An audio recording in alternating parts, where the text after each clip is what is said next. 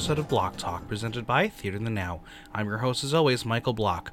If you love the podcast, make sure you subscribe on Apple Podcasts, Audible, Google Play, Spotify, SoundCloud, or Stitcher so you never miss an episode. Leave a five star review while you're there. And as always, follow me on Instagram at Michael Block Talk, on Twitter at Block Talk NYC, and visit theaterthenow.com for latest news, reviews, and interviews.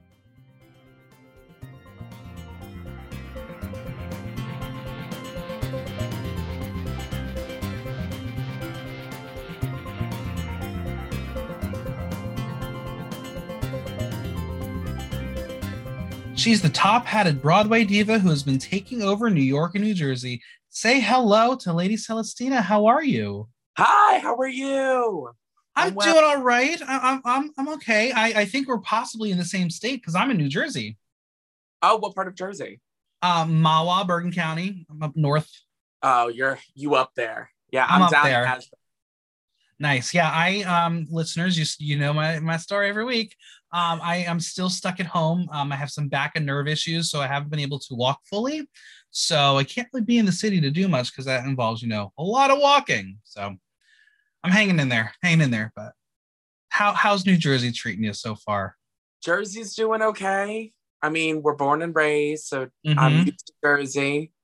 Um, I mean, pandemic stuff, all kinds of new and exciting updates coming from Governor Murphy, you know. Yep. hmm Well, I'm excited to chat with you because I feel like you are a, a, a queen on the rise. You have been taking over post pandemic pretty pretty much. Oh, thanks. Because I, I always see these posts and I was like, who is she? I need to know more. She's just a mess, is all she is. Yeah, but I'll, I'll reveal later on how I officially found you because it, it was a while ago. How I, I saw Oh one of your posts and I was like, okay, I'm obsessed. But we'll get we'll get to that. But I like starting at the beginning. Um, you kind of alluded to it, but where are you from? Um, I'm from Asbury Park, New Jersey. So if you any any good gay, you know, you come down to Asbury for the summer, hang out at the beach, all that fun stuff. What Good was stuff. What was life like down on the beach growing up? Um, I mean, it was pretty chill. Mhm. Uh, I, I was very lucky, like, like growing up in a relatively open-minded and diverse environment. Mhm. Um, so it, it it wasn't wasn't too bad. And how can you go wrong with going to the beach like every day? Right Dark- now, um, I uh, my New Jersey seashore geography is not the best, but you, Asbury Park's kind of toward the north of it. yeah we're definitely like more like uh, like as far as like the jersey shore is concerned we're definitely more kind of like up towards like gunnison if you know where gunnison Mhm. is sandy hook um not as far down south as uh like seaside Right. we're definitely more on the northern end Yeah, I, ha- I have family. Yeah, family down in like um, uh, LBI area and uh, Toms River down that way. So that's a little more South Jersey. Now I have to ask the question because um, I know it's a very contentious New Jersey question. oh here we go How many parts of New Jersey are there? okay so people want to say that there's like north jersey and south jersey Mm-hmm. There's some people that are very aggressive by saying there is a central jersey Mm-hmm. I am kind of like in like a weird like middle place. So I always just refer to it as the mythical Central Jersey because we all believe it's real, but no one else does. And it kind of depends on who you talk to. I am definitely the camp of North Jersey, South Jersey. Once you hit Newark Airport, you're in South Jersey.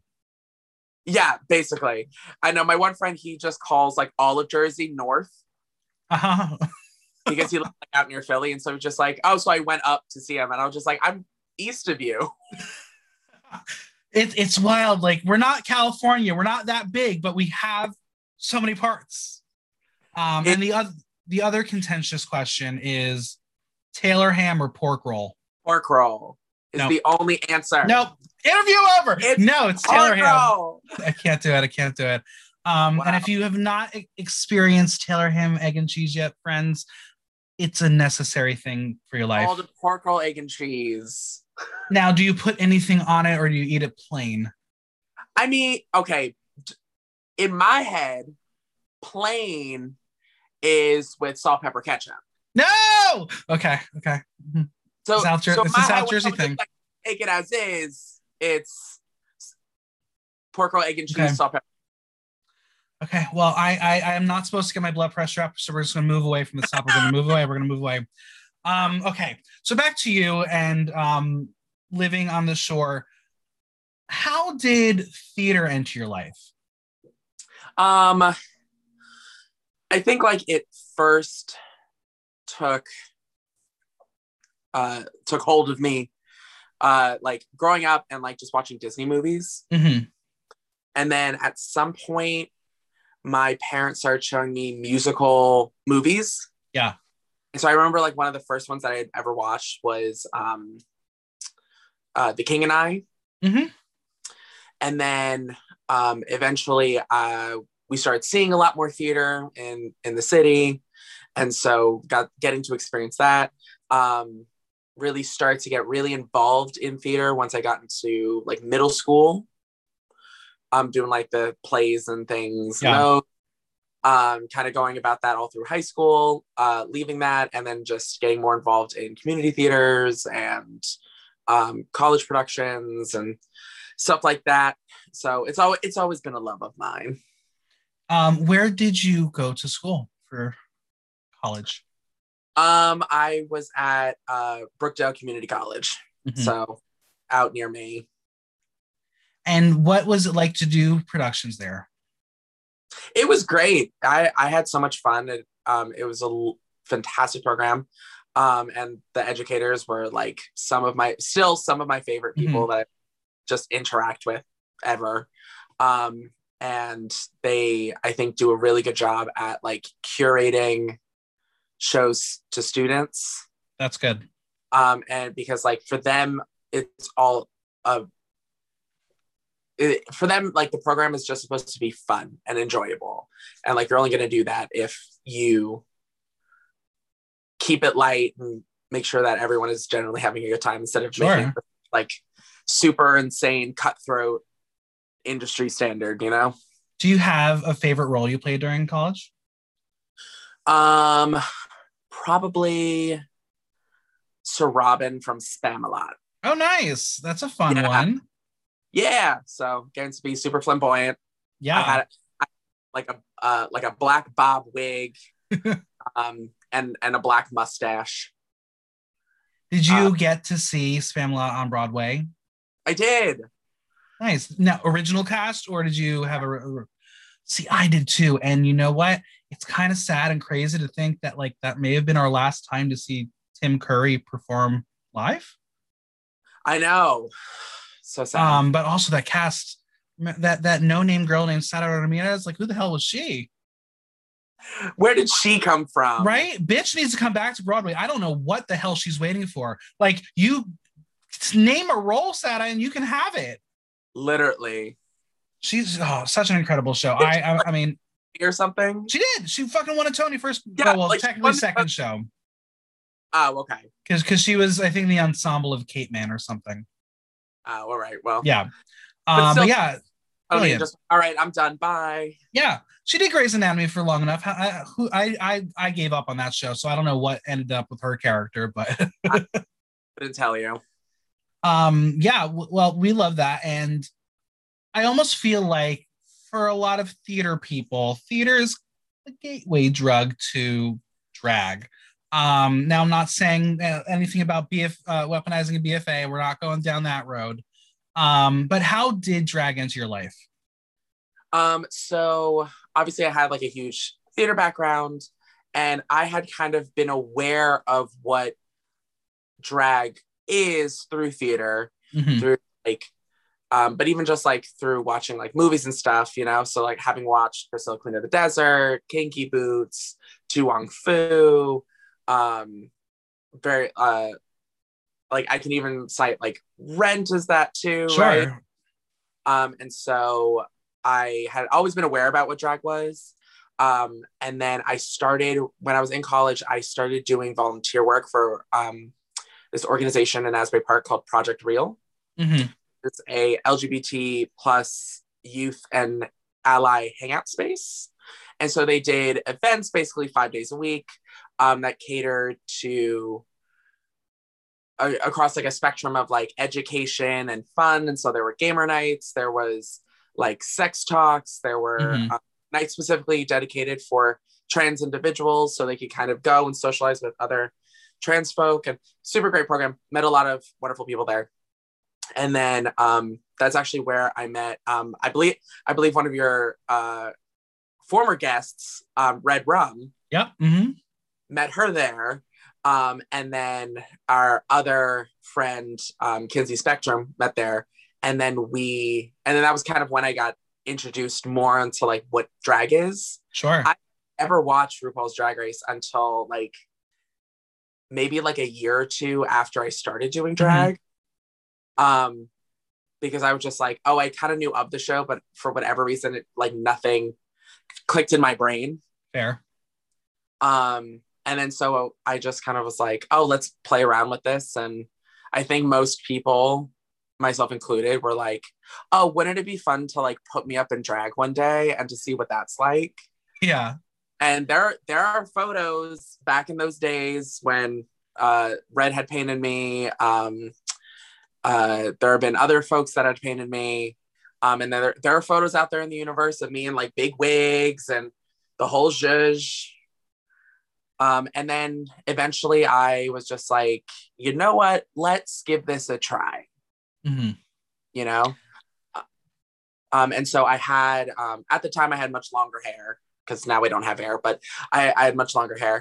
And um, i was like styling the hair uh when i was in drag. And then eventually at some point i think i just had a top hat. Hmm and that like went with an outfit and i was just like oh let's just wear it and then the next time i had gone out someone was just like oh you were the one with the top hat and then that was just kind of how everything stuck after that point Yeah. I mean, it, it is it is recognizable. It's not something anyone else does. yeah it's it's a fun one It, it's it's very smart. It's very smart. thank you What is the origin story of your drag name and persona? How do we get here? Um uh lady is uh because i'm a fucking lady um and then celestina is actually a nerdy harry potter reference Nice. I um, admittedly have only gotten through four Harry Potter movies. Uh, we were doing a series on the podcast, Make Mike Watch, and we only got to four, and then the pandemic happened. So I uh, haven't continued. I've told myself I'm only watching it with my friends. So when we get back to normal, I'll, I'll continue my journey, even though um, someone's a little problematic. Though celestina's not in the movies it's uh she she's like not in it whatsoever she's just in the books Well, I guess I'm gonna have to have you be a correspondent and teach me about the books. I don't know how to read, so this is why I've never read Harry Potter. But describe Lady Celestina in three words. three words Yeah, three words. You can have a hyphen in a word, so that that that'll count. um joyful fun dramatic All right, I like that. I like that. How long does it take to get into drag? um are we talking just painting or like from like when i shave to once i'm fully like in the zhuzh Let's let's do the full full full transformation. full fantasy um i mean if i if i'm feeling myself and i'm taking my time we're talking about maybe like three and a half hours Okay. um if like but on average you're probably looking at about two Sure, sure. Do you have any traditions you like to do when you're getting ready? no um i mean usually now i will go live on tiktok Okay. and so i'll go live on there and i'll paint and i'll like socialize with people on on the interwebs whilst i'm getting ready um and just like listening to music and kind of like getting in the mood Any favorite makeup products that you like to use? Let's let's get, find you a sponsorship. Who do you love? um listen i'm not an expensive queen so i am all about elf or maybelline Okay. those Okay. are pro- the majority of the products that i use on my face are are those um so i'm always about those products Um, but I also uh, recently have just become a large fan of um, uh, Juvia's Place. Okay. Nice. A great makeup brand for uh, that, that's a black owned brand. Yeah, we love that. That that's amazing. Um, I think uh, Katrina Lovelace had just mentioned it on the podcast. So let's Yes. continue shouting them out. Now, let, let's say you get a sponsorship with someone and they're like, create a Lady Celestina palette. What colors have to be in it? Um, what's real what's really ironic is that literally this happened to me recently. I like I kid you not, like uh someone was like, "Oh, we want to send you a custom palette," and I was, and they were like, "Just tell us what you want." and so really, it is like four neutrals and the rat and like eight, um, like six or six to eight, like just of like all the primary colors. okay. So all- Really vibrant, really colorful. Yeah, I love that. You mentioned Red as a as someone who helped you out in your drag journey when you first started. Who else was there when you began? I didn't say red helped me. No, I'm kidding. I'm kidding. she was there. she was a presence. um, oh my gosh, uh, Lady Marissa, who is Mhm. like Asbury Park legend. Um, she's like the fairy drag mother of everybody down here. Um, Verona de Mornay, um, Seymour Cox, um, Nikki Sky Blake, all like queens that were willing to give me like opportunity, Mhm. advice. Um, and so when I was first starting out, it was them. Um, and then as like the year, as I kind of moved through things, like I met like Harmonica Sunbeam, Mhm, mhm. always been like a huge supporter and um, someone could, I, I could always go to for advice on any situation because she's a Nice. professional.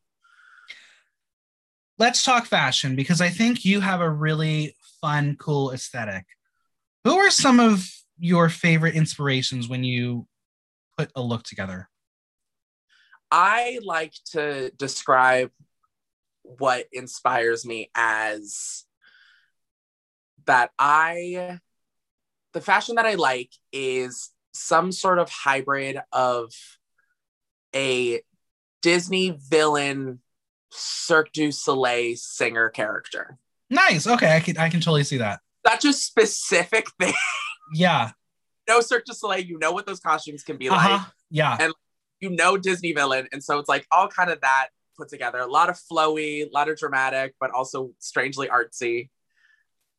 yeah no you you definitely have this classic vibe that really transcends time periods and that's what's kind of cool about your aesthetic Thank you. because you, you can say i'm going to do a 60s look and have a pattern you're, you're set you can do a 90s look you can you can pull off anything with your style which is really really cool Which makes it even more uh uh well, it's difficult for me, and I guess it's enjoyable for everybody else. It always makes it uh when it comes to the top hats too. fair You know, because then I'm I sit there and I go, how how does this how does this work? How does this make sense? who are some of your favorite designers to collaborate with Um, I work with um, a designer uh, called Beck Jones. Um, Mhm. He's a based uh, designer. Um, he makes a lot of my stuff. Um, Pierrette of Victory as well. Mhm. Um, I've gotten stuff made by uh, Gigi Cotina, mm-hmm, mm-hmm. um, uh, Morgan Wells, um, and even Red Brown has made. Nice. Yeah. So I first saw you um, when Piretta had posted uh, the Pride look that um, she made for you, Oh yeah, that was the the, first the she white did. one. Yeah. Um, because it, for me, I was I, I've seen hundreds of Pride looks, but this one was just for me so perfect. White and then the colors. It just it just worked. yeah it was it to this day people are like oh it's such a good look and i was just like it literally is just a white dress with a rainbow petticoat It was so And, like, simple.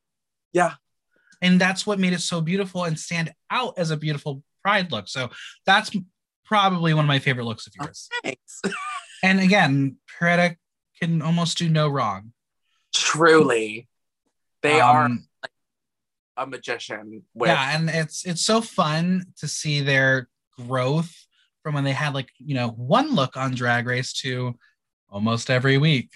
Literally, literally, Um, and multiple queens. exactly. I hate that they get so much backlash from the fandom. I mean, I have to discuss it on the podcast sometimes, but Well, visibility. You're on. You're on the show, so Right. congrats.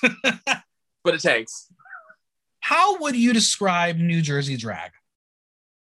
New Jersey drag is fierce. It's full of incredible, well versed performers Mhm. um, of all different kinds of um, styles of drag, you know. But the one thing you can always like trust in seeing any Jersey girl perform is that like it's going to be a good show. You're going to have a good time, and it, you know that they're going to be strong performers Mhm. and they're going to be able to turn a party. That's important. What is it like to be a crossover queen, to be able to perform in New Jersey and into the city?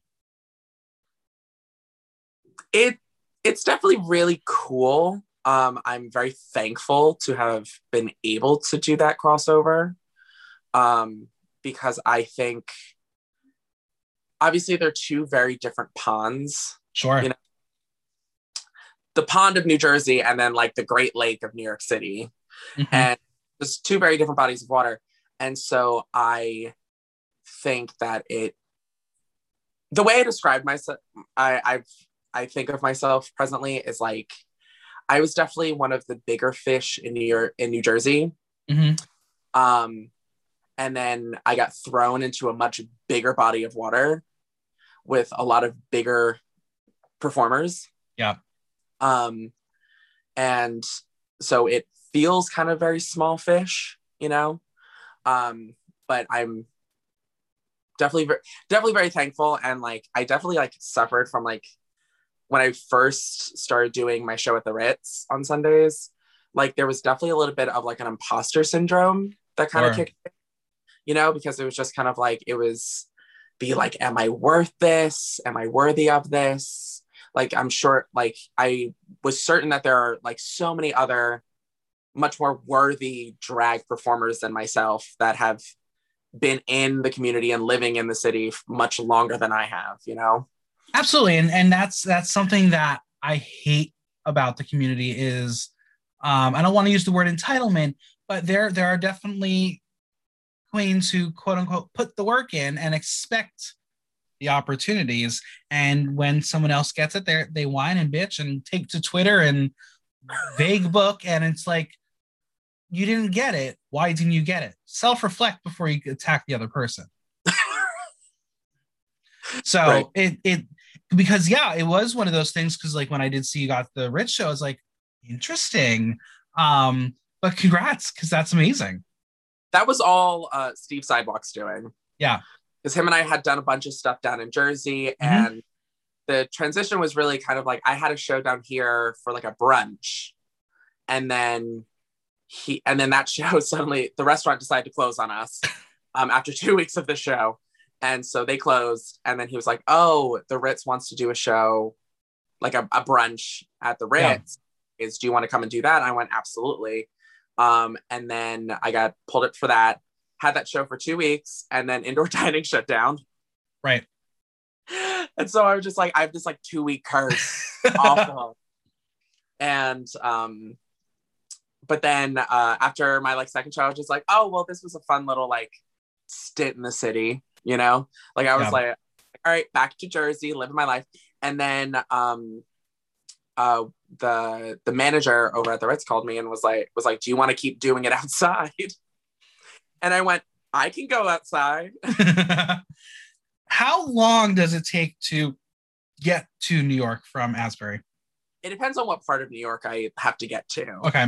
um for me to go from like asbury to uh hell's kitchen is really like about an hour Mm, It's not not- bad. because luckily it's like right outside the tunnel Right, right. So, as we mentioned, the world's opening up and you are keeping busy with gig after gig. How is it to be performing live once again? it was definitely crazy um my first in-person gig was in August of last year. Um, and which was kind of like the best experience ever at the same time. Yeah. Um, because my first in-person gig was at an outdoor bar in Atlantic Highlands called the Seafarer. Mm-hmm. Um, great bar, great people, such a great vibe. It's like right on the pier, right on the docks. Um, and it was like totally sold out. Everybody was like super into it. It was me and Pissy Miles at that gig. Um, and what made that gig so fun for me was that they were like, oh, let's bring you to your dressing room. And they're walking me over. And then all of a sudden we're going down like uh, onto a onto a dock. and I'm like, I'm like, oh, maybe they're just maybe like there's like an underground bit that underneath like the space that I'm just not seeing or something. And no, and then they like bring me to literally a boat, like Oh a my small god. And they're like, "Here's your dressing room." And so they had to literally like pull the boat over because it's, it's like tied to the dock. Had to pull it over. I had to literally like throw my luggage on, hop onto it. Oh I'm like, on the boat trying to like put on a lash as it's like bouncing around. Uh, yeah. oh my and god. for like a first experience, it was like it took all of it was so ridiculous that it just took all the like stress, anxiety that I could have had because I was just like, this is ridiculous. Yeah. Like this is insane. That's I'm just out there on a boat, like just That's crazy. Oh my god. But you know what? That that at least you had at least you had a dressing room and a green room. right, exactly. And it was funny too because Pissy Miles they gave her like a bathroom, and but her and I were we didn't realize that they put us in two different places, but we both knew that we were gonna be there, and so her and I both like like kept a spot open areas for the other person. That's funny. and we both had the same thought because at one point they're like, "Oh, we're starting a little bit late, but we'll be started soon." Blah blah. Like we're looking at like it was like twenty minutes past or whatever, and we both thought it was the other person. Like we're like, "Oh, they must be late. Something crazy must be happening." Oh my god, it was so fun. So you've gotten to perform at venues like Paradise, the Ritz, Headroom. Tell us about some of the shows and what the difference is for you as a performer having to balance the different venues and audiences. Um,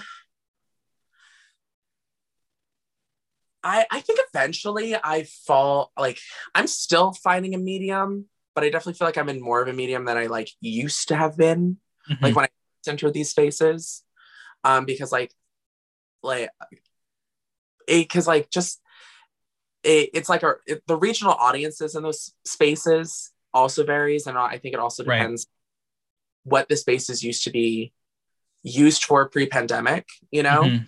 Um, and so it so like some numbers I can do at Headroom or I can do at Paradise that wouldn't necessarily fly at the Ritz, not Sure. because not good numbers, but just because like I I find that most people like at the Ritz want to keep it upbeat, they want to dance, they want to have a good time.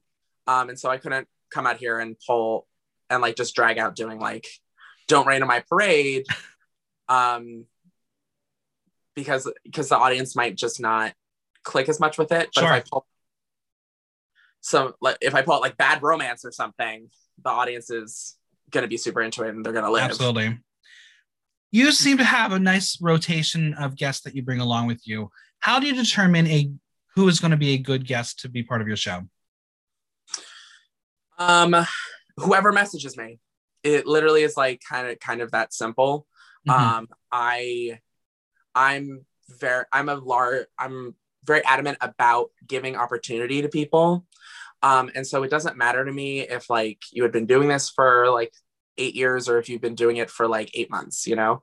And so I'm like I'm I would rather like give those opportunities to people in kind of a free and relaxing format Mhm. um with just like yeah come come and do my show we'll put you on the flyer Nice. Uh, and then they can just kind of like prepare some stuff and yeah they'll be nervous like like I i'm speaking like for like the, those queens younger than myself um like they might be nervous but i definitely find that they like give so much more to it because they know that like they're doing it and they're Yeah. and they're, and there's kind of like no pressure into what they deliver, you know? That's fair. Um and literally like for me I, specifically like at the at the Ritz, I'm not a New York City girl. I did not like uh uh with drag did not grow up in those communities. I think I performed in the city tr- like a whole two times prior Mhm. pandemic. Um, one of them was at uh, um, Green Room 42. Mhm. And the other one was at um, Stonewall. Sure. Um, and so, like, I kind of d- really didn't know anybody. S- the girls that I did know were usually New York girls that got booked down at Paradise. hmm And so I had known Fifi Dubois for a while. I had known um, uh, like Jasmine Rice LaBeija for a while. I had known like a lot, a lot of girls had uh, had been in my like memory bank of oh I know who that is. Sure. Uh, and so when I got this show, I was just like I don't know anybody. Who am I gonna ask? Yeah. Um, and then so it just kind of turned into a let me put out on Facebook and Instagram of going, if anyone wants to perform, let me know. Um, and then having those people shoot me messages and me just going, okay, great, here's a date. You know, Nice. Is there any New York City queen that you've yet to perform with that you want to work with? Anyone on your dream list? ooh, um, hmm. I mean, I've never worked with Jasmine LaBeija, and I would Mhm. absolutely do. Yeah. Uh, oh God, I've worked with Fifi before. I've uh. I, I feel like it, it's like it's so crazy because it's like I feel like I have like this endless list of queens that I'm always like I was just like oh my god would love to do a show with you, but it it's just like nothing is coming to like the top of my head because it's always like in like the crazy moment of me just going we have to do something. Yeah. So everybody, that's your wish list. I just want to yeah everyone So be my friend. So we're gonna play a game called This or That. I'm gonna give you two options, and you're gonna tell me which you prefer. And Okay. since since you're a Broadway diva, uh, we're gonna do a lot of theater today. So we're gonna start off with musical or drama. musical Velma or Roxy. Roxy. Elphaba or Glinda.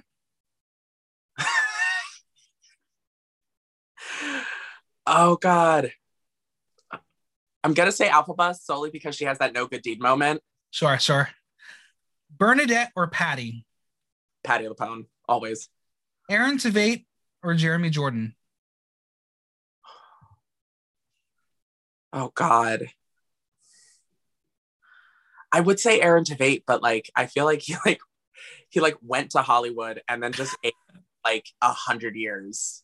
Yeah, that's fair. Jordan, I'm just overhearing Santa Fe. Yeah, yeah, that's it. That's stick up. just like, oh, I'm gonna say Aaron Tveit. We're gonna Okay, go with all right. Fosse or Verdon.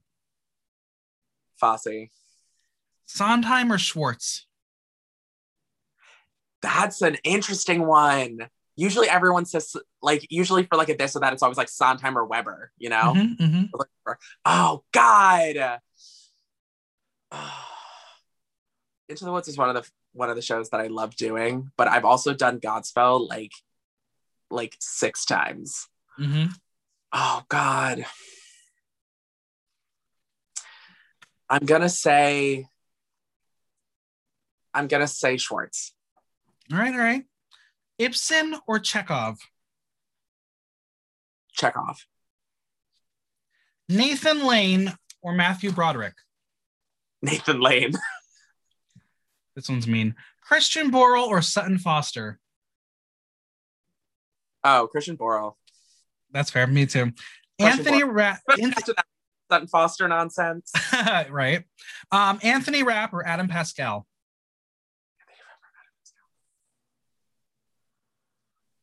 Adam Pascal. Finally, Kander and Ebb or Pasek and Paul. Pasek and Paul. Wow. Oh.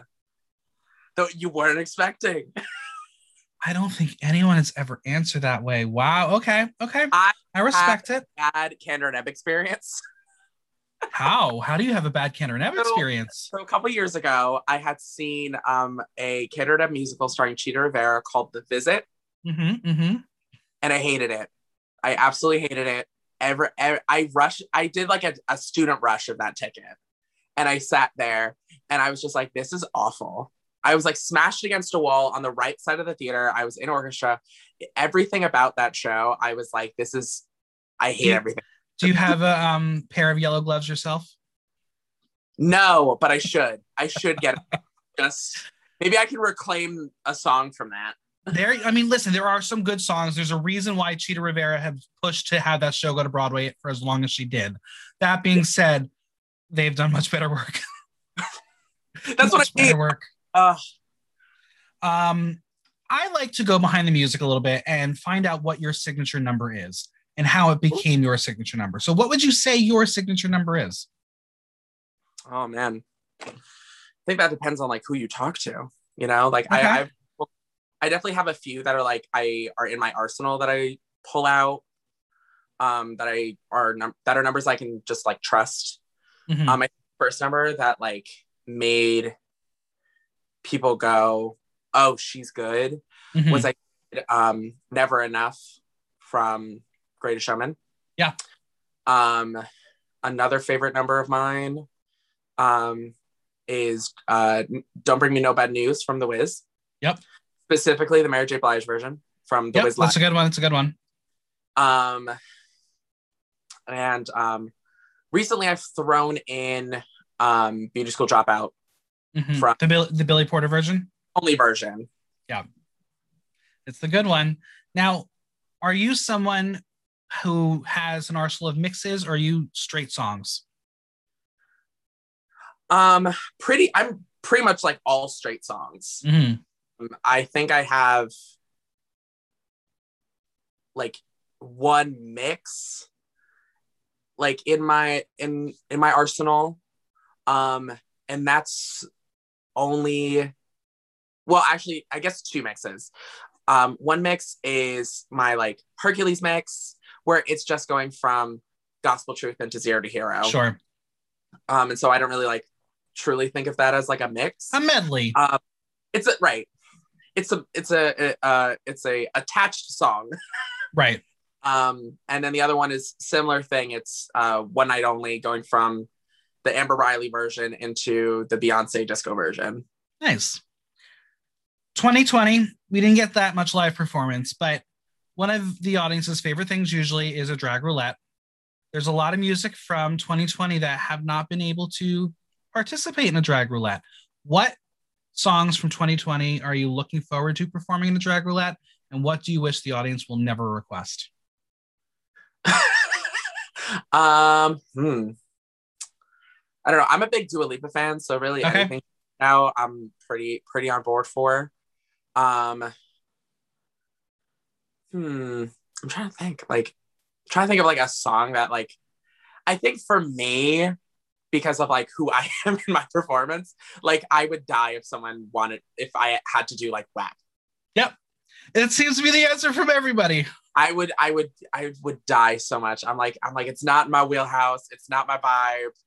I appreciate, I enjoy it. It's a good song to listen to. But if someone was just like, do it, forget it. I mean, I listen, drag queens, you should be thankful that I am stuck at home because there is one song that I am ready to request all the time, and everyone will hate me for it. Which is, But- Are have you seen Eurovision uh, Song Contest Story of Fire Saga? I've not seen it. No. There's a song in that called Jaja Ding Dong that I am overly obsessed with. Um, so that will be my request. It is dirty, it is raunchy, but it is perfection. So get ready, folks. It's coming. It will be Ah. coming. I'll, I'll, I'll watch it now. I'll listen to it now. I'll prepare myself. and and everyone can't forget Eurovision Song Contest is technically Oscar nominated. It got a, no- a nomination for best song. So just saying, So crazy. such a good, such a good movie. movie. We're gonna play the Cameo Game Show. If you're not familiar with the website Cameo, you can book a celebrity to record a message for you or a loved one for a small price. But Okay. each celebrity has a different cost. In this game, you have to guess who costs more. Oh my God. Okay. and we're gonna do theater again because uh, again, I I love talking theater. I don't get to do it on the podcast much, so we're having a theater day. This it's always like I feel like I have so many conversations where people are like, I never get to talk about it. I'm just like, why are we all like these like closeted theater people? Because when we get to Hell's Kitchen and we request musical theater, the gays hate us. But then they live, and so They I don't do. get. They do. It's true.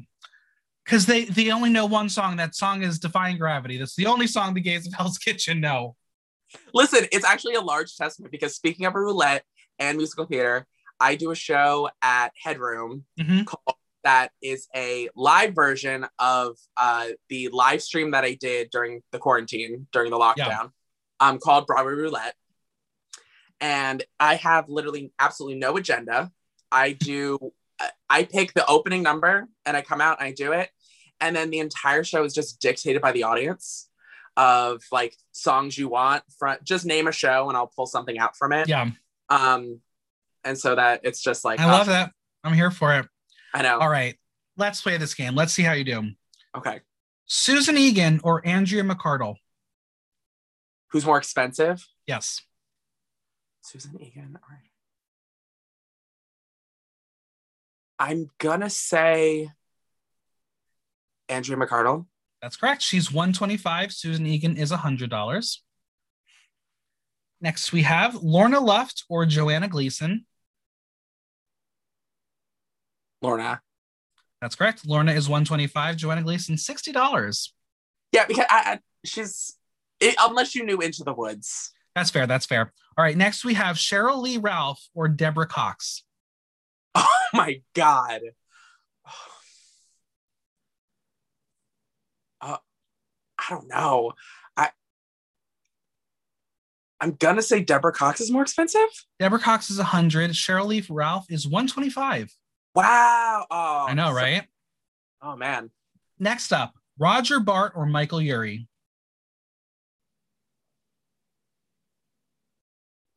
Ooh. Roger Bart, you have the producers, and you have, and he also did Hercules. hmm hmm But Michael Urie, oh, I'm gonna say it's Roger Bart. It is Roger Bart. He is 100. Michael Urie is $50. Michael Huh. Urie, I keep saying, you got to charge more, please. I love you, dude. Charge more. Next, we have Leslie Kritzer or Kerry Butler.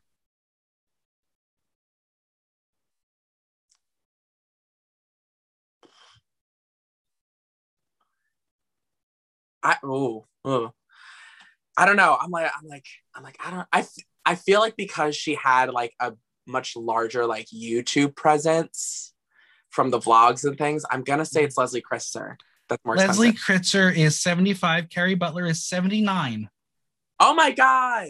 What a weird. Weird number. number. It is very strange. um, next, we have Victoria Clark or John Tartaglia. John Tartaglia. He's 45. Victoria Clark is 49. Oh man. All right, Huh. this one's fun. Andy Karl or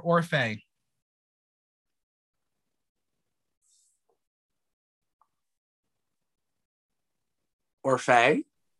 They're actually both $75, or you can Ah. book them together for $100. That's fascinating. That's Mhm. it. I'm into that. Yeah. Next, we have Taylor Louderman or Patti Murin. Oh, uh, I'm gonna say Taylor. Taylor Louderman is 55. Patti Murin is 65. Huh. And finally, how much can you get a Constantine Morales cameo for? Um.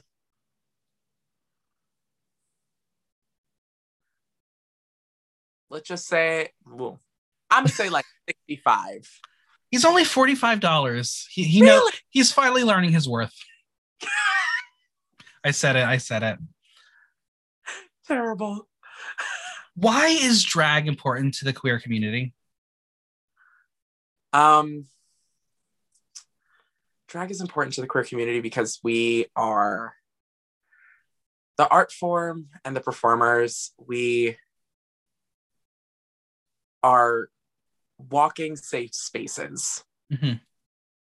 You know, I think we have a tendency to become leaders in our communities um, because we provide safe spaces and we make sure and we continue to make sure that people are feeling joy and love and give them a little bit of an escape to whatever is happening outside Yeah. the door you know Absolutely. Where do you see the state of drag in five years? in five years Mm.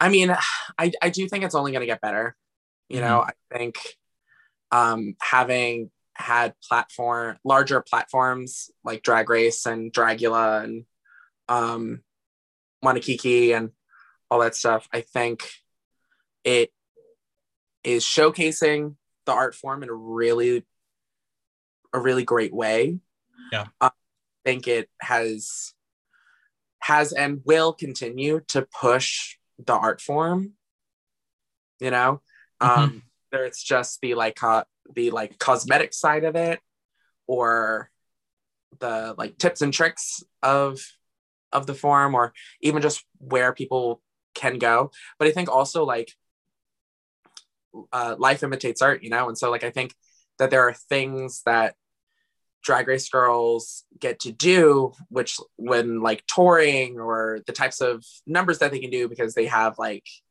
all sorts of like um they have like producers and Sure. themselves are are hustling and i think that they will continue to push and amp up what could be Right. you know i think one of the coolest things was when they did um drag race live in vegas Mm-hmm. because while it, it was like the tour that they were taking on the road i think it was just cool to have like just like a big old production you know Yeah, they had a residency. Residencies have been known for these big pop superstars, not for drag, and that was going. That could have changed the game big time. Unfortunately, COVID took it away. damn shame It'll be it'll be interesting to see if they are able to bring it back. Um, obviously, I'm sure they'll ha- they'd have to retool it and figure out who is available to go back into it. But there are a bunch of Vegas queens who could step in, except for Elliot with three Ks. Um, just saying. I, I finally unfollowed. I was like, I can't do it anymore. I am not gonna. I don't want to be associated. Yeah. But speaking of following and unfollowing and numbers and counts and why is social media so important in the drag scene? it i mean it's it's the network it connects us you know and i think it's a great way to showcase your art without it- it's a great way to show your showcase your art on like such an international platform i Yeah. mean i know so many performers now that have been found and booked through instagram Mm-hmm. you know, um, because they post obviously like photos of their paint, photos of their looks, but then they post performance videos and stuff, and you're like, okay, she can, she can do it, she can turn it. Like back in the day, you just had to like, you had to like go to the club and like Right. see who was performing and like see what they were like, and like now it like gives everyone like the ability to see all that stuff. I think now it's even cooler with a platform like TikTok, you know, Mhm. TikTok, I think, has been showcasing a lot of really awesome drag, um, and giving a lot of like cool platforms to those Totally. to those performers, um, and especially since like TikTok has been such an up and coming app during this pandemic Mhm. uh, with their creator fund and their marketplace and um, the opportunities that they're given. You know, Absolutely. Diversity visibility is just not great in nightlife. How Mm. can bar owners, venues, producers, and other drag artists do a better job at hiring artists of color?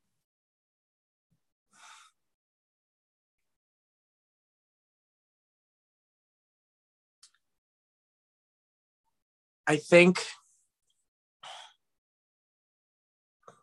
I think there is always going to need to be an active thought process with it, you know, and I but I think the additional to that is to not to not make to not make a point about that you're doing it. Hmm you know um and like so like for example like um if i were looking to get more diversity in my show and i was looking for like a black performer i wouldn't like aggressively like I I would never want to treat it like it's like i'm filling a quota Sure. You know because i because i feel like that lessens the worth of those performers you know because it's like are you actually booking me because i'm talented or are you booking me because you have a quota?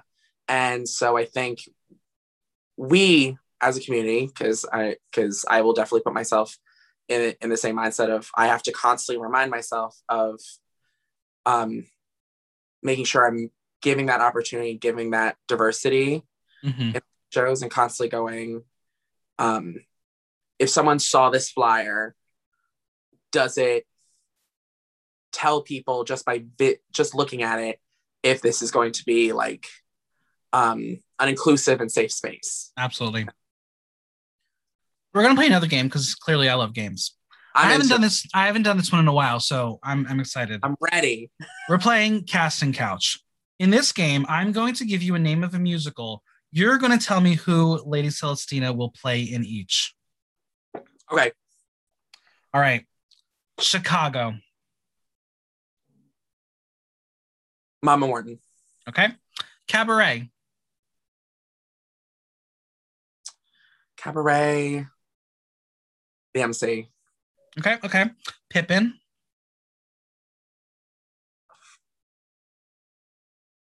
leading player Okay. Nice. Nice. Nice. or when i'm older i want to play the grandma Andrea Martin fucking rocked that role. part, right She made that part actually good. she did a great interview talking about it too, where she was just kind of where she they asked her to do it and asked her to do that role, and she just went, "It's a stunt role. That's all it is. it is. Get bigger for me and worth doing. I'm not doing it." Yeah. And look at her. She she was on a, uh, a ring and did some stunts. And then won a Tony for it. Exactly. All right. Next we have Wicked. Wicked. Uh going for the odd one. I'm gonna say, um, Madame Morrible. Okay. Cats.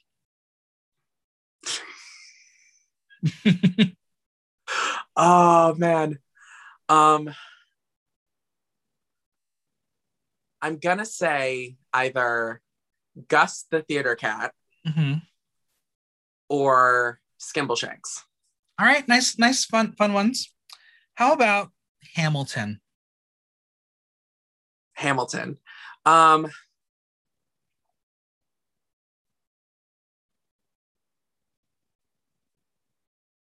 You know, I think everyone would everyone normally is just like one of the Schuyler sisters. Uh huh. I have, for whatever reason, have always been fascinated by the double casting. Like the fact that like so many actors are like play one character in act one and one a different character in act two, right? Sure. And so like you had Lafayette and Jefferson. I'm super fascinated by Hercules Mulligan to then later becoming uh uh uh like Monroe or whatever. Yeah. And I was just so like I'm I don't know why I'm like I'm into that one. Okay. So I was like, that's the one. I couldn't tell you why. All right. That works. How about The Lion King? the Lion King. Oh God. Well, as an Asian American, I don't see myself in this. However, um, I will pick from one of the non-black roles in that. And so I would probably vote for like Zazu or something. Okay. That works. Um, how about The Sound of Music? Oh God. But what a weird one. um just one of the nuns. Okay. Okay.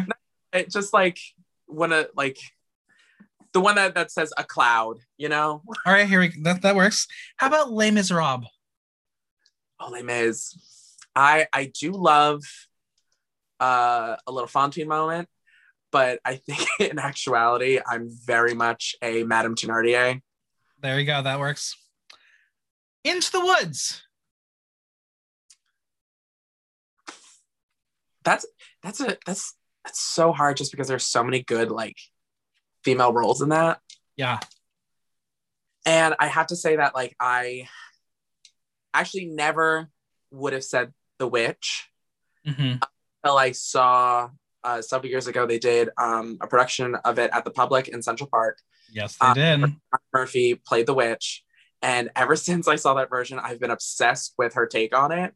And Uh-huh. so I'm gonna say the witch because Donna Murphy is everything. that production was so fascinating and so problematic.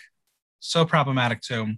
Um uh, Little Red and and the predatory wolf. Oh boy. Whomever made that choice. And then again, they're they're they're shaping it dramaturgically like it's coming out of the kid's mind. So the kid is imagining the rape wolf. So What? Not good. All right. Who is Lady Celestina going to play in Rent? nothing. I hate that show. There you go. How about Mamma Mia? Mamma Mia. Oh God. The uh the uh Christine Baranski part. Okay, that that's a good part. And finally, we'll we'll do a modern modern show that will be opening soon. Six. Aragon. All right, there you go. That's a good part. That's a good Love part. that show so much. Why theater? That's the question. Just why? That's the question. Why theater? Oh God. In regards to what?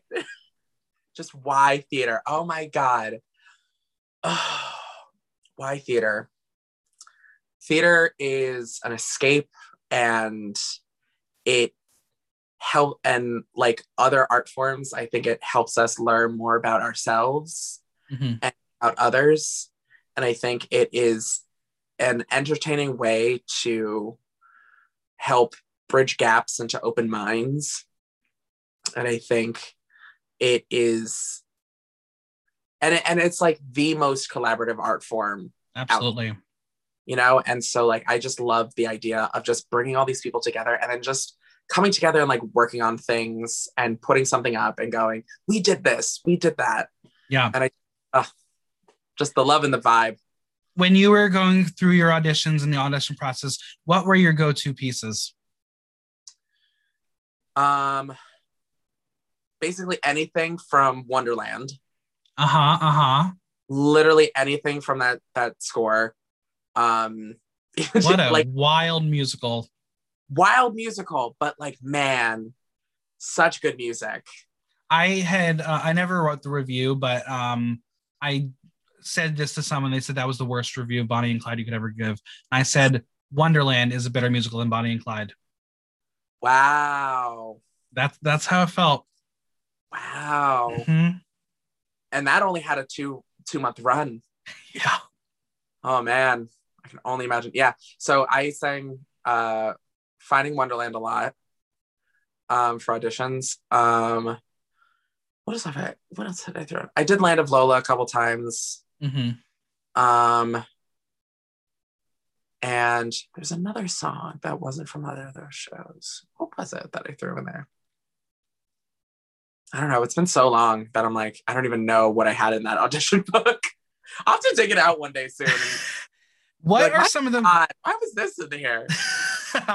yeah, I would love to go back with some friends and be like, "What was in your audition book?" And then going back, "What was I thinking?"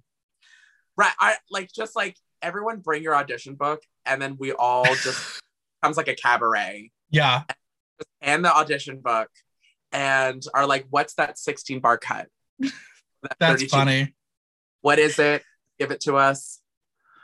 when it comes to drag, what are some of the most overused Broadway standards? What should be retired?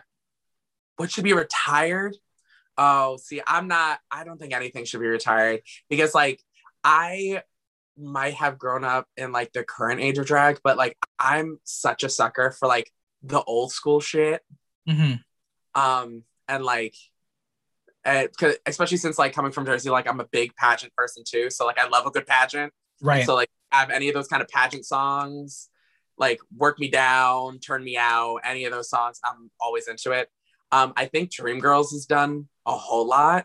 Sure is. Um, and so I'm just, and so I do find that I'm like, I, I feel like if someone, because I'm also like so like crazy theater that I'm like, if someone comes out and does, and I'm telling you, I'm like, I'm like, that was the song you picked. yeah. All the songs in that show, that's the one you picked. Yeah. But like a queen doing one night only is always a moment. Um, I I love doing I'm changing. Um, but I always do Dreamgirls in I try to find a different version than people know. hmm So I'm notorious for doing a lot of um, Lillias White. Yeah. Um, just because I'm like, I'm like, yeah, you you're expecting Hudson or you're expecting uh Holliday. Absolutely. Have Lillias White doing, and I'm changing because it's just such a good version. yeah. Fucking underrated legend. But I do the Amber Riley one night only, so it's yeah. There's obviously been a lot of discussion since Broadway has been down about inclusivity and representation and how Broadway can be better. Will we see that when theater returns, or are we going back to the standard of what we knew? I think I want to be hopeful and say yes. Yeah. However, I do feel that there is such a hunger and a rush to go back to work and to go back to theater Mhm. that I and a lot of a lot of theaters right now are doing a lot of um, EDI work. They're doing a lot of uh, a lot of auditing of their own programs and of themselves, and really looking to see how they can better themselves and use the uh, We See White American Theater guideline as like guidelines for how they can be better um, Yeah. as theaters. And I think it right now it's a lot of theory for people. And so it'll be the real test when we really do kind of come back and we do have a lot of um, producers and directors and casting folk and people behind the table that are Mhm. now coming to do a lot of this.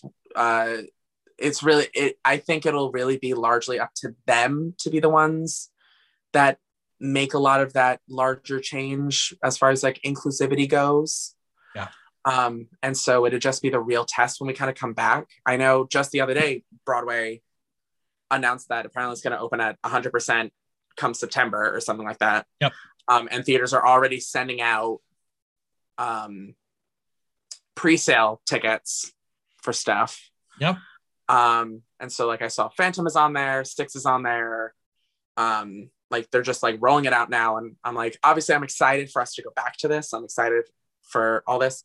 I was like, but we do need to really be adamant about the casting choices we do going forward. But also like as producers and as a creative team, like we also need to make sure that that is also reflected behind the table too Sure. like not like nothing is worse than like having like a beautifully BIPOC piece, but then everyone behind the table is white. Yeah. You know? And so I I'm hopefully saying yes. Um and wait with bated breath to see how things happen in real time. yeah, it's going to be interesting. Um, like you said, everyone's talking the talk, and then when it comes to buying the tickets, that's all I saw through my social media today was everyone buying tickets. Yeah. And I'm probably myself included because I want to see six really badly. So it, it's definitely catch twenty two.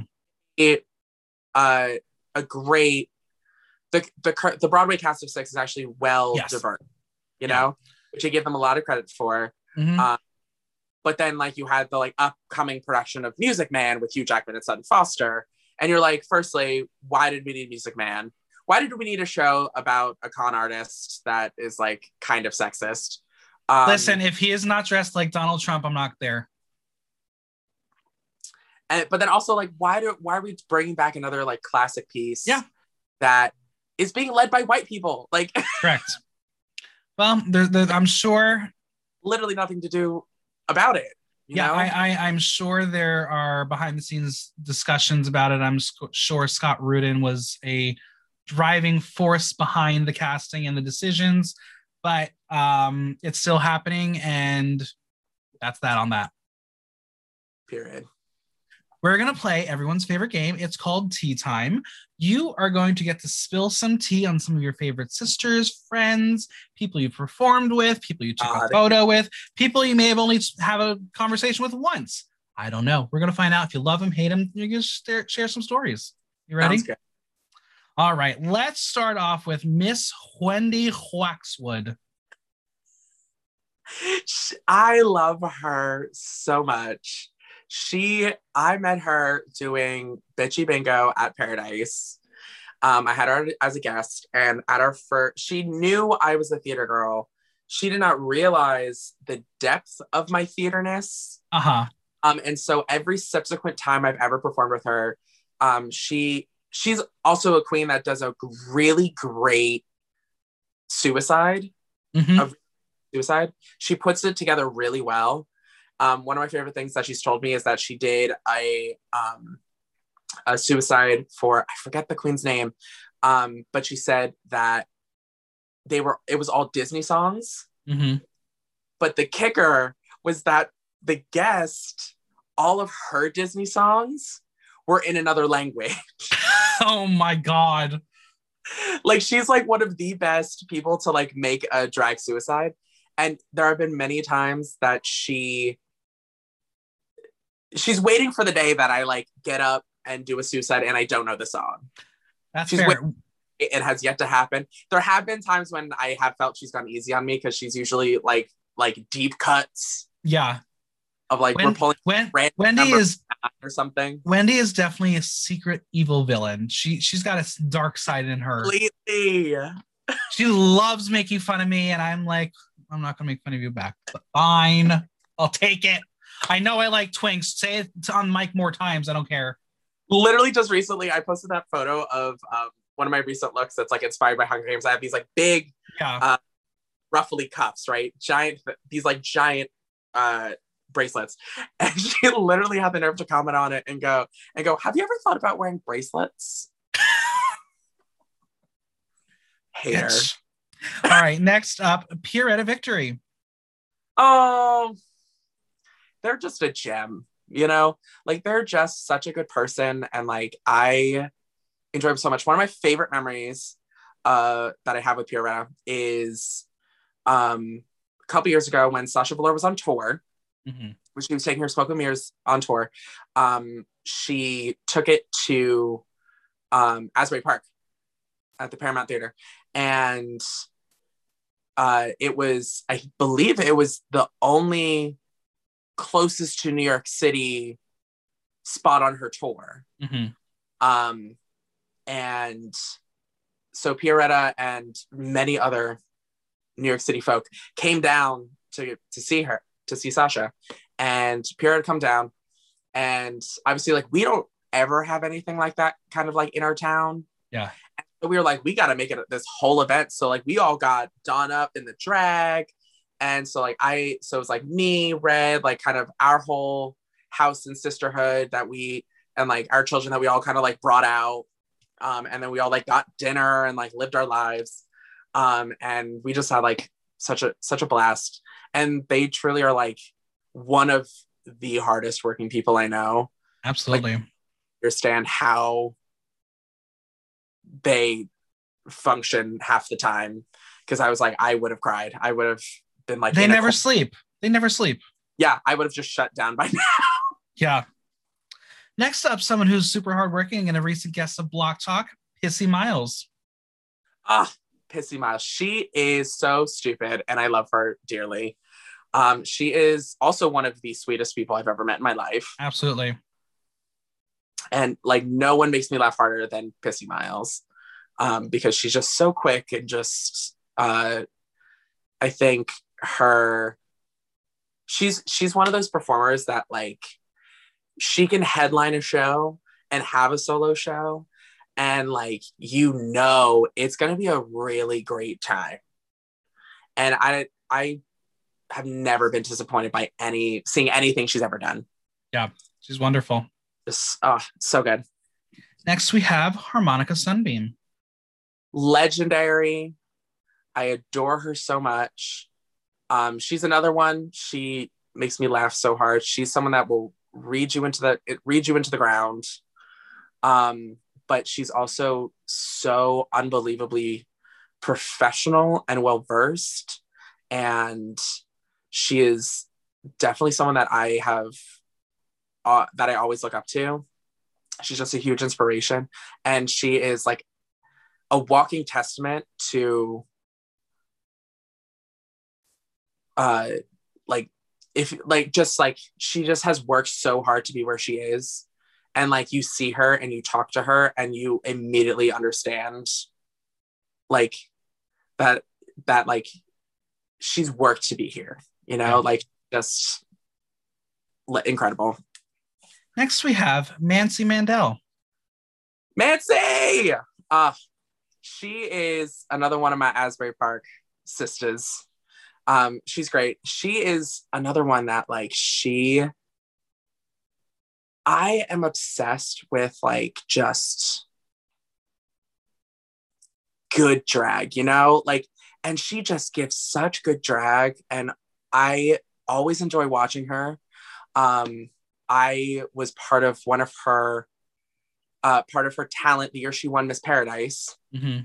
Um, and so it was really fun to be at those rehearsals um, and to like watch what this town is, and then to see her get up on that stage and like just go off is just like such a magical time.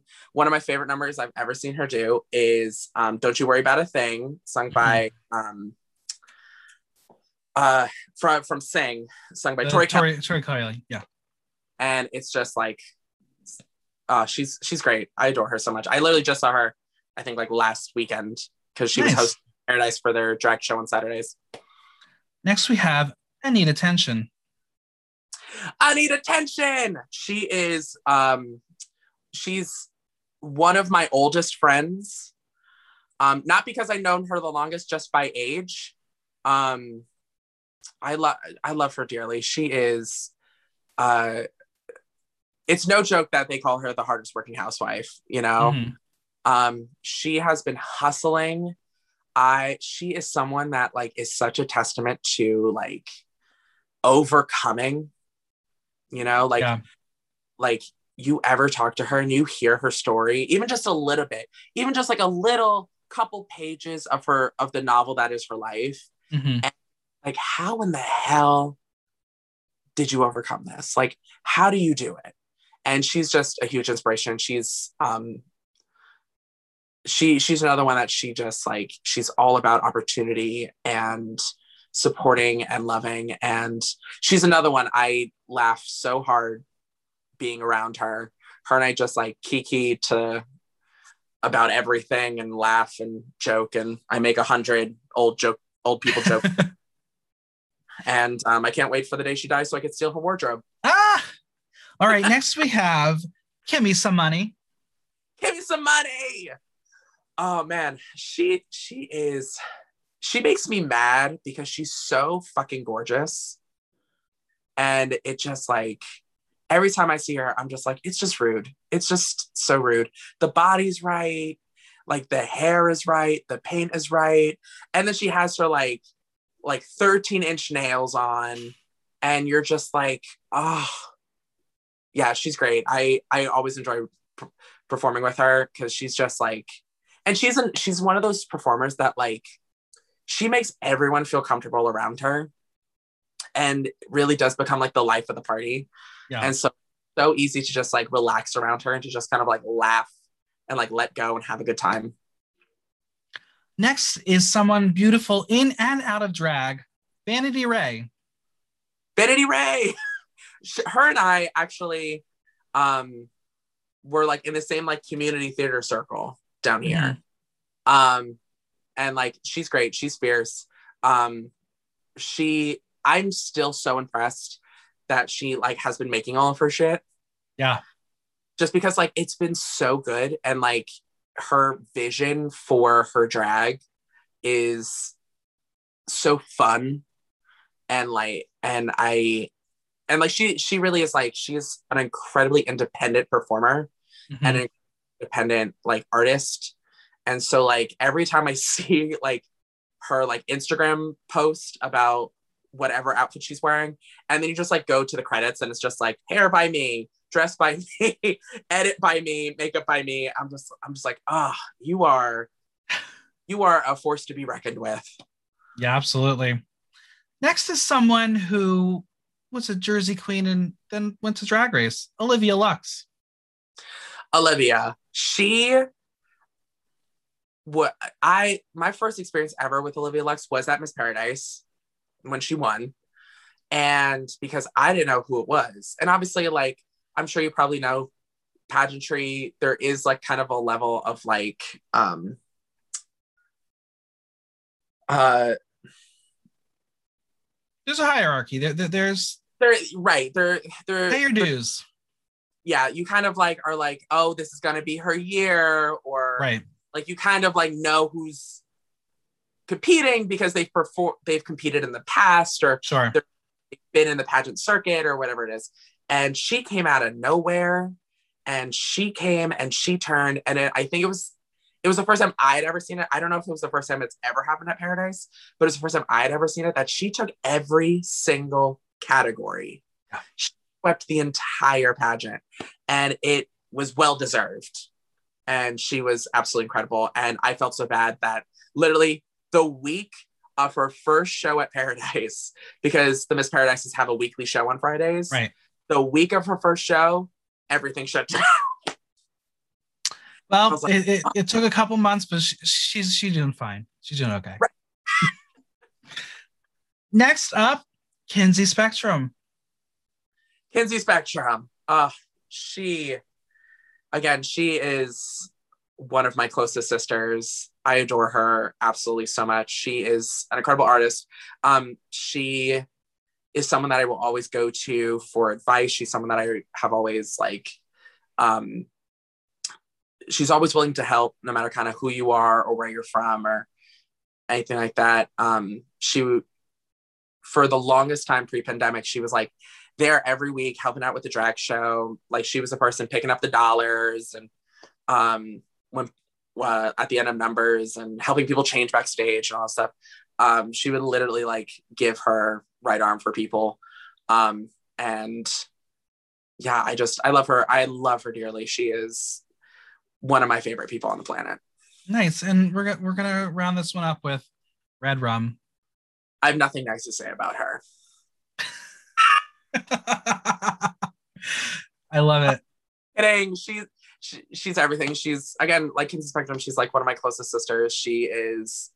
Her and I have done so much together. We it's been so awesome to see both of us grow. You know, because we had started around the same time as each other, and so it's been cool to see us both kind of like grow and thrive and to kind of come into our own um, and to kind of be able to become a great duo Mm-hmm. Well, because we used to have a show in uh, in Newark at Hell's Kitchen Lounge. We used to have a show there monthly, and it was always just such a blast.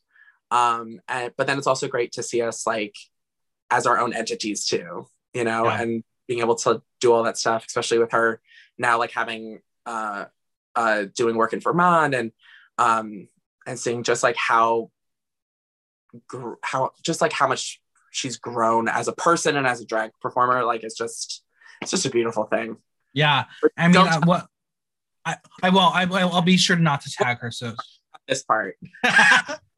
I remember seeing um the artwork, the Pokemon inspired artwork of the three of you. So, so cool. cool. So cool. Let's say the call comes in. Who would you pick to do on Snatch Game? Awkwafina. Okay. All right. I like that. Um, have you seen Raya yet? I have. Yes. Do we like it? Because I've heard no buzz, and usually if I don't not hear any buzz from the Disney gays, I it's a flop. So I've not heard anyone talk about it yet. I really enjoyed it. I'm gonna say people haven't been talking about it because it is a not a musical and b includes BIPOC folks. Mm-hmm. So we'll leave that where it is. Um, I really enjoyed it. I thought it was really fun. I enjoyed all of the themes of it. And just visually, it's just such a gorgeous movie. Um, and I just am like so into like obviously like I'm Chinese, and so it's like just so awesome to see like other Asian Yeah. heritage being put on this larger platform, and just to see it done in such a beautiful and magical way is just Yeah, I mean, I'm I'm a huge Disney fan, die hard. I'm going in December. I can't wait. Even Disney isn't pushing it the way they've pushed other things. It's really strange. very strange. I mean, I want to believe that that is largely the pandemic's fault I I agree. because I feel like that there are like because I, I feel like if this was like normal times and Disney was putting out this movie, I really think like it would be pushed a lot more because they would have been like, oh, we're gonna have a lot more merch for it. Mhm. It would be in the parks. Park, you know, like we would have kind of amped it up more. Right. And but I feel like I, I feel like the pandemic because I mean, think about it. Baby Yoda. How did D- Disney not prepare for Baby Yoda? I don't know. I don't know. I I don't get it. They had to have known it would blow up. They literally created the show and put the put it out on Disney Plus, and they didn't think that it was gonna pop off. Like- yeah. And Mhm. when they put out like one of like the, the major Star Wars films, they had a freaking like porg, and they were Yeah. like, "That's go off." No. but you didn't think Baby Yoda would like. So it was just crazy to me that we really never got anything Baby Yoda related from Disney for like for it like took a very long time. after- Yeah. Um. And apologies, we have to refer to Baby Yoda by their real name, Grogu. Grogu, right?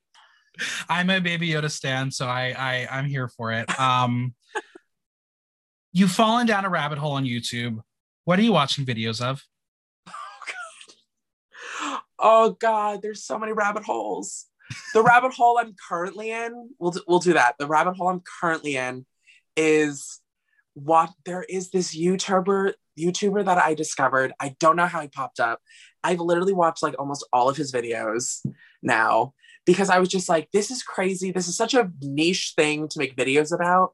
And I was like, people can't be like like this into it and then like you check and he has like over like 3 million followers on youtube and so it's this guy um Sam Chui and his whole brand is is like air travel Okay. so he goes on these planes and he basically shows you and records like what the entire experience is from the moment you get into the airport to the moment you leave the airport Mhm. and he does a lot of like first class travel and all this stuff and like he's also someone that like he posts a lot of like tips and tricks on like using air miles or um knowing when to book or things like that so he gives a lot of those tips but the cr- but it's like the crazier they get the more i'm fascinated Yeah. like there's like an airline that literally has a suite that they call the resident is like and it's not Mhm. a private this is like a commercial airline that has it's an apartment. but your space has its own bedroom and like its own living room and a butler Yep. and it's like the most insane thing in the world and so like i just have been like obsessed with like watching these videos I I can relate. this Mhm. for like three I hour flight too yeah, I can relate. I watch these videos as well. Um, I love watching Amtrak videos. I love watching these couples who are clearly Instagrammers who became famous and like go on trips all over the place and and get these Airbnbs and you see these crazy. I'm obsessed with travel.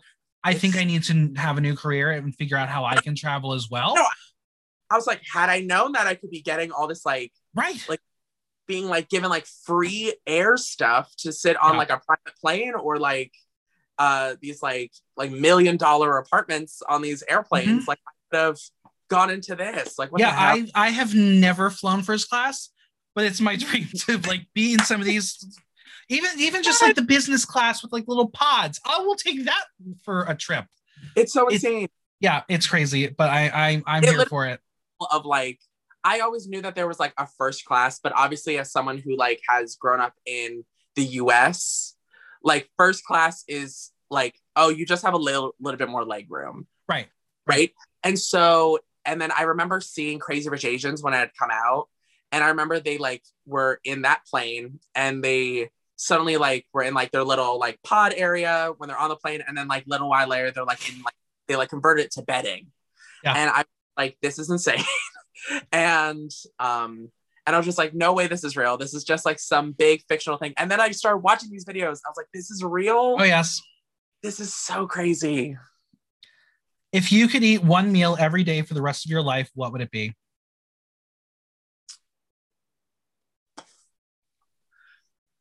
Anything with pasta. Okay.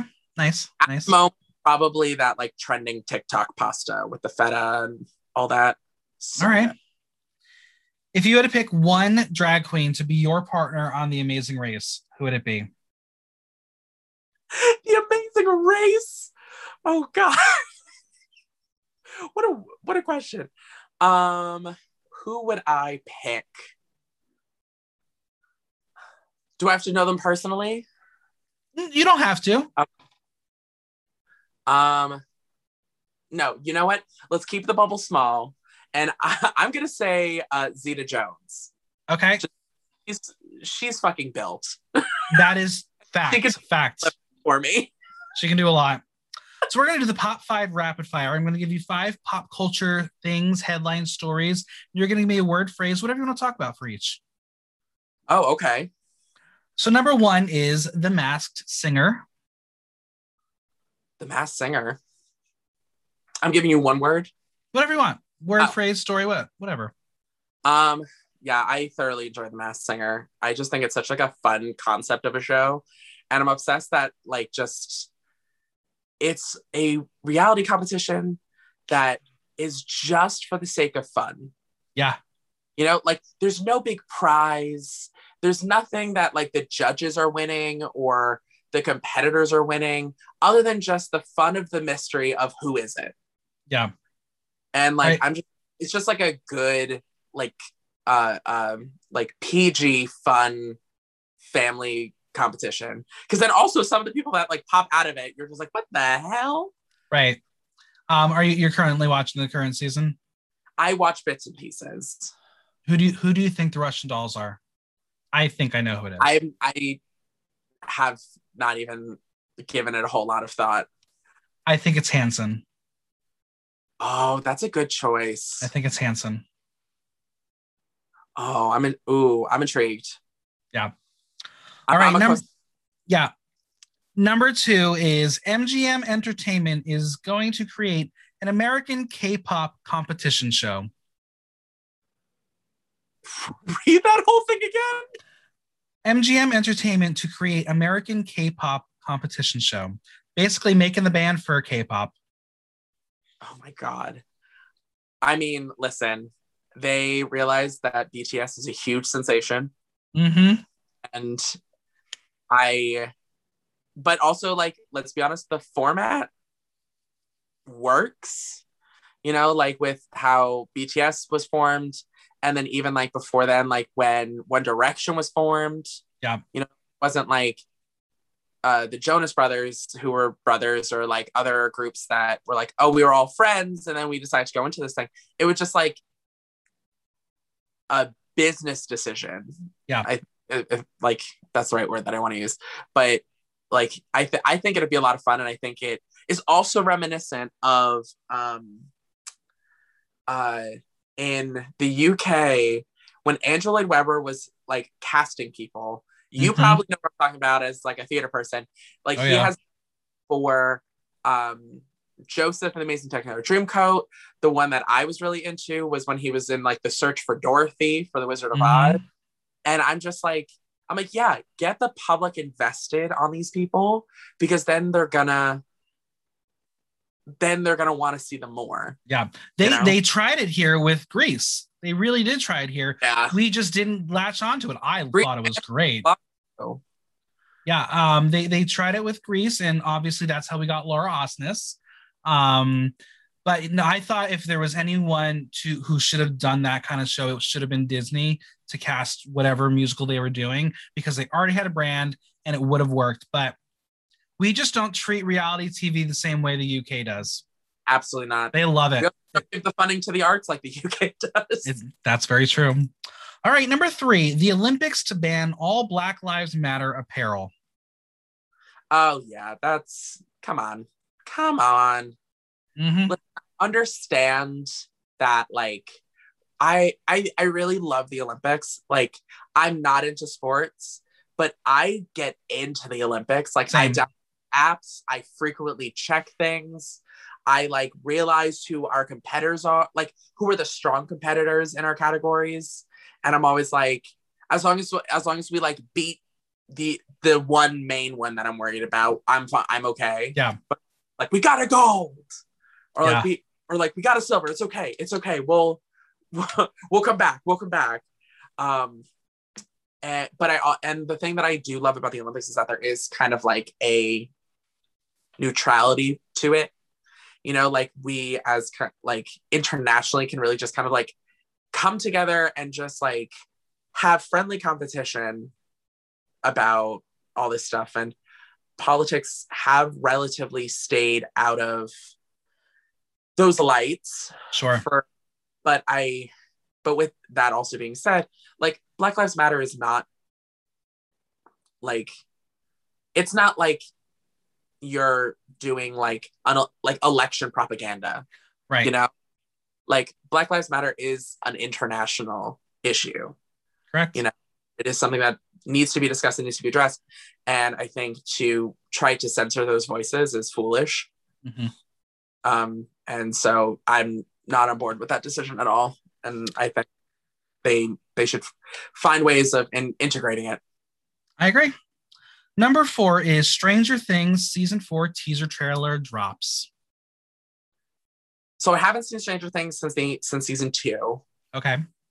um, but I was really into it because I am a large fan of the Alien franchise, hmm Alien, Predator, Prometheus, all those things.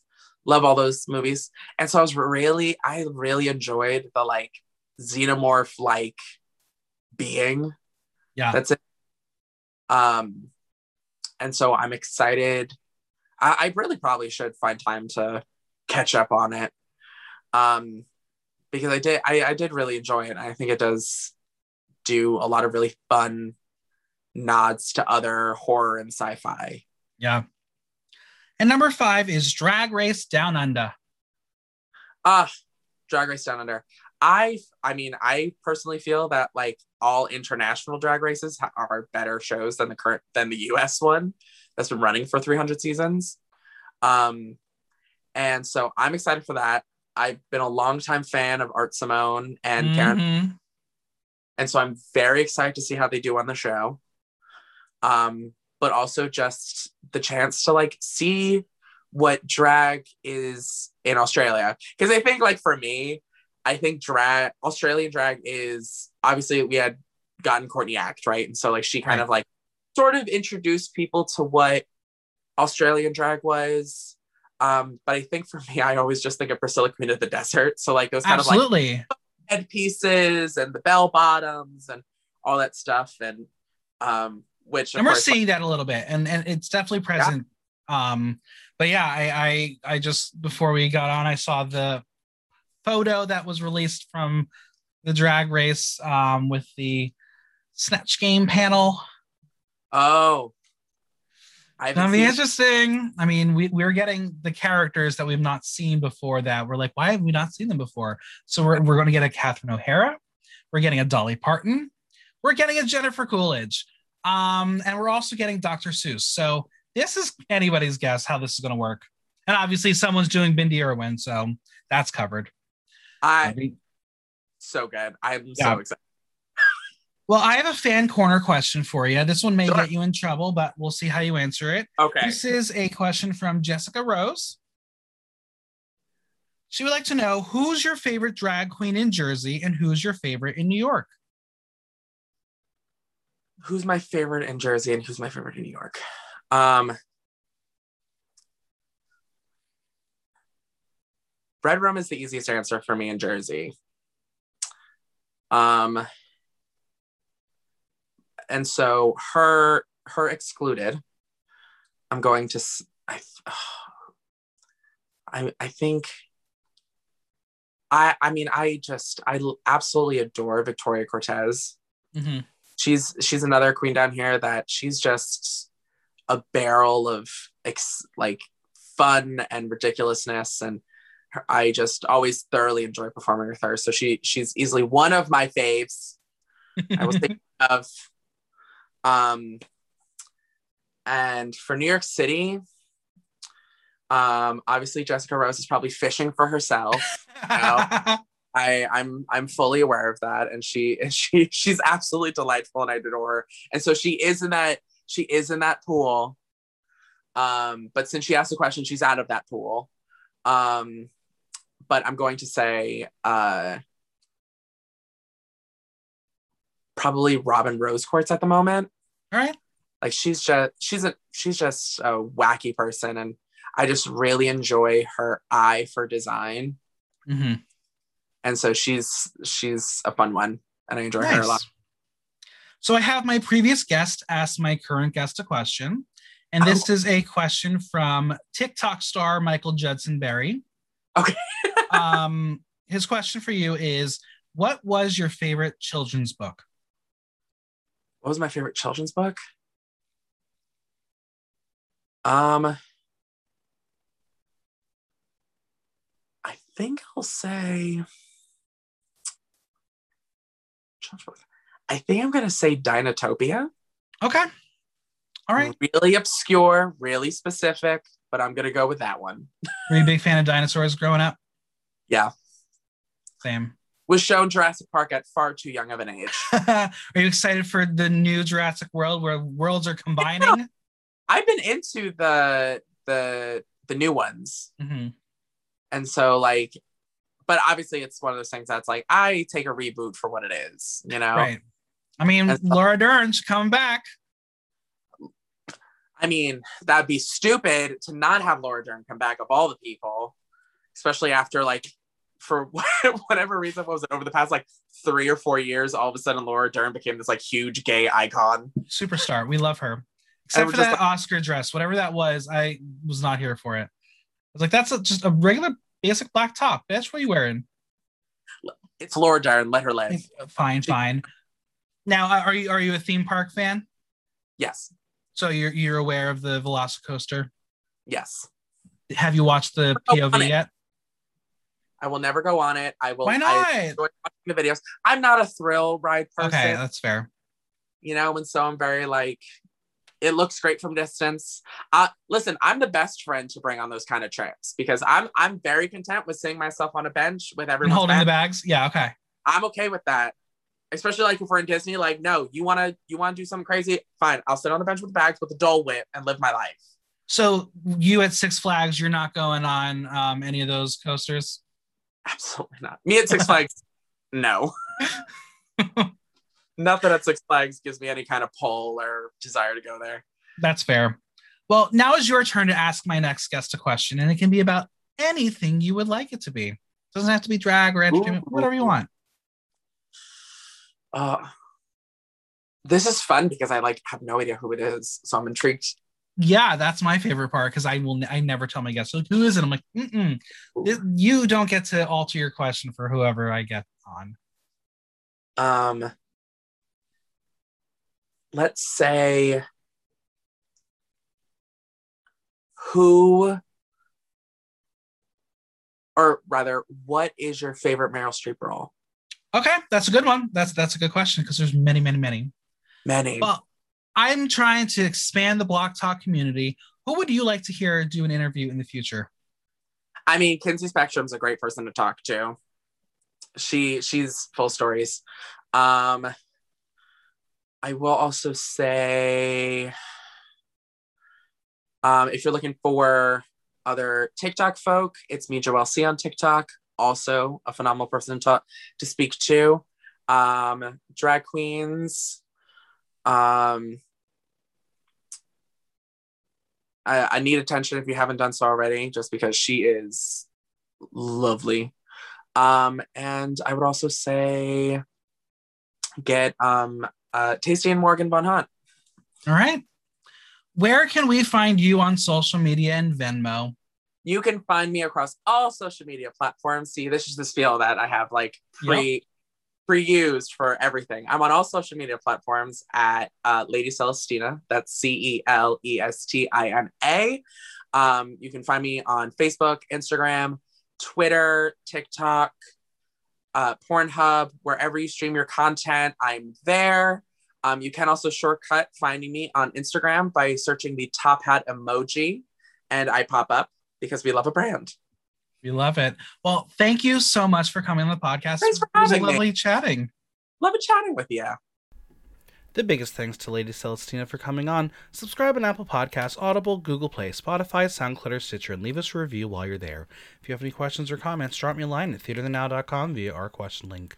Like, listen, love. Until next time, I'm Michael Block, and that was Block Talk.